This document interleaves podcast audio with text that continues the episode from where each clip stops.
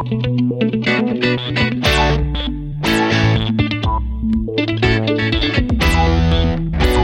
everyone, thanks for joining me again. This is another edition of the My Guest List Pod Review and Recommend Show. This is a small companion show to my main interview episodes that I do every other week that you can find here on the same feed. If you'd like to contact me or have a suggestion for the show, you can find me at My Guest List Pod pretty much everywhere you look. The links are in the show notes, so you can check there also. And if you can, please subscribe on your preferred podcast app, follow the show on Instagram or Twitter, and send me a message to say hi like Aaron Mahnke from the podcast Lore would say, I like it when people say hi. Firstly, I have to explain that, unlike other weeks, because of the nature of the podcast in question, I will not be including any extended cuts from the series I am reviewing. Anything I do include will be general and not vital or significant to any of the story's outcome. I don't want there to be any chance of me spoiling your fresh and unsullied listening experience. So this week I am very excited to bring you a review and recommend show that highlights a unique podcast series. I haven't been this excited about a podcast for quite a while, but Dust is a Gunpowder and Sky production that has me bending the ear of anyone that will listen about how extraordinary and enjoyable it is. And with that said, welcome to the world of Dust.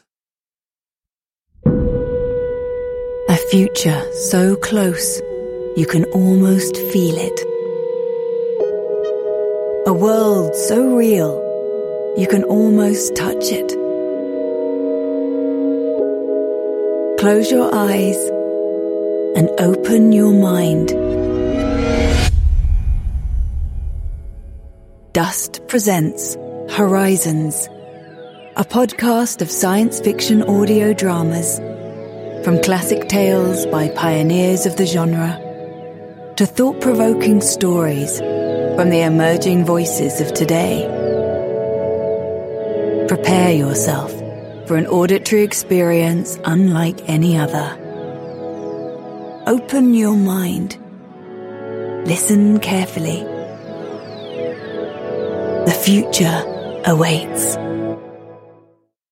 Dust is a huge sci-fi brand that you already may be aware of. They present thought-provoking visions of the future by searching for the best sci-fi stories from filmmakers, writers, and creators from all around the world. They are a repository for all manner of sci-fi related feature films, short films, series, and podcasts. But it will come as no surprise that given the nature of my show, I will be concentrating on their podcast creations.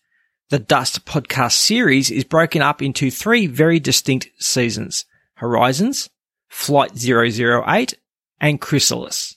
They are very different series, yet all share similar sci-fi themes. The first season, Horizons, is an anthology of seven independent stories that I found to be reminiscent of Black Mirror, Love, Death and Robots, or last century's TV Hall of Famer, The Twilight Zone. The stories are engrossing, thought-provoking, well-produced, and the voice actors and narration are of the highest quality. Soundscapes and music are similarly well produced, appropriate, and only enhance the impact of the storytelling. The episodes include tales of hope, sadness, comedy, and tragedy.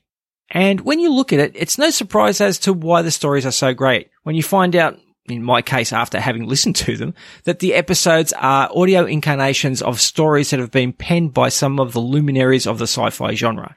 Anyone with the slightest interest in sci-fi literature will immediately recognize the names Philip K. Dick, R.K. Nicholl, and Ray Bradbury.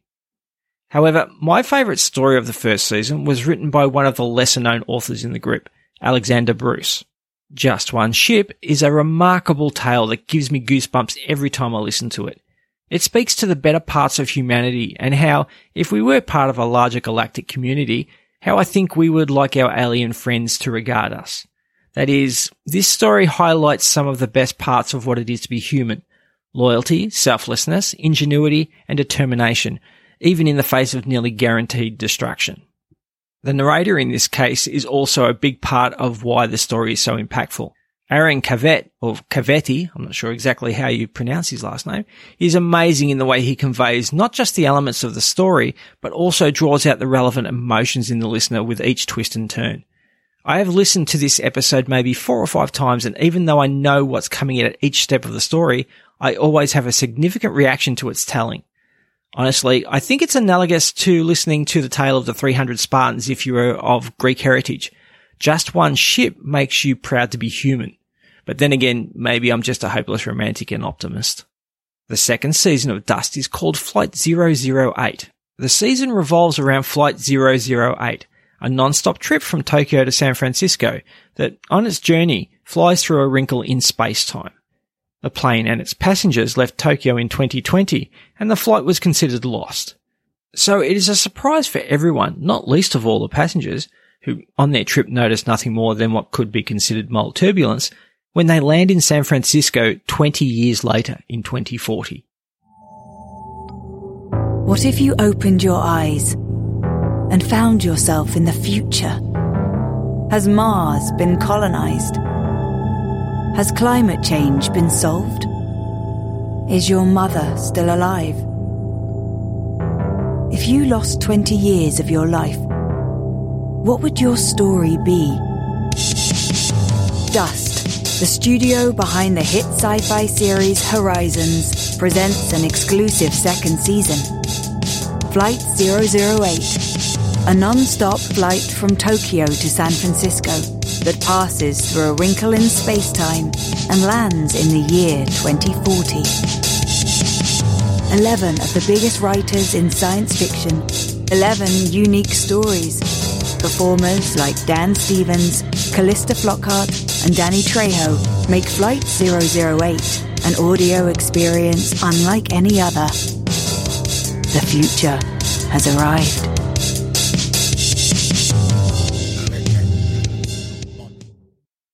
From here, we experience the consequences of this unique event through the stories of multiple authors and their interpretations and speculations of what life 20 years in the future could look like. Each story refers to a passenger from the plane and the title of the episode includes their seat number. The episodes relate the experiences and relationships of that passenger's new life and what they have been forced to leave behind now that they have been thrust into what must look like a very different world. Even though they are from multiple authors, the stories stay true to the main premise or storyline and are artfully woven together to create a wonderful series. The stories are joyous, heartrending, and in some cases comical, but they are all extremely interesting. Take a listen to this clip from Morning Glory, seat 42A, and you'll see what I mean. How may I help you, Kenji Nakamura? Uh, what? You are Kenji Nakamura, age 30, from a small suburb outside Kyoto. Two dozen flowers in your right hand. Asagao, I believe. You're kind of freaking me out. I'm sorry. That was not my intention. Is the biographical information I have for you correct? Yes. You were a passenger on ANA Flight 008, non-stop service from Narita to SFO, departing the 28th of June 2020, arriving on the same date in the year 2040. I'm not sure I'd call it non-stop service. Ha! Ha ha! You are truly a humorous person, Kenji Nakamura. Okay. Listen, I'm looking for someone named. Sarah Lang. How did you? Are are you her husband? Ha ha ha ha! you really are a person of humor. No, I do not know Sarah Lang. Anyway, it's been nice talking to you. Have a good evening. And welcome to the future. Best of luck to you, sir. But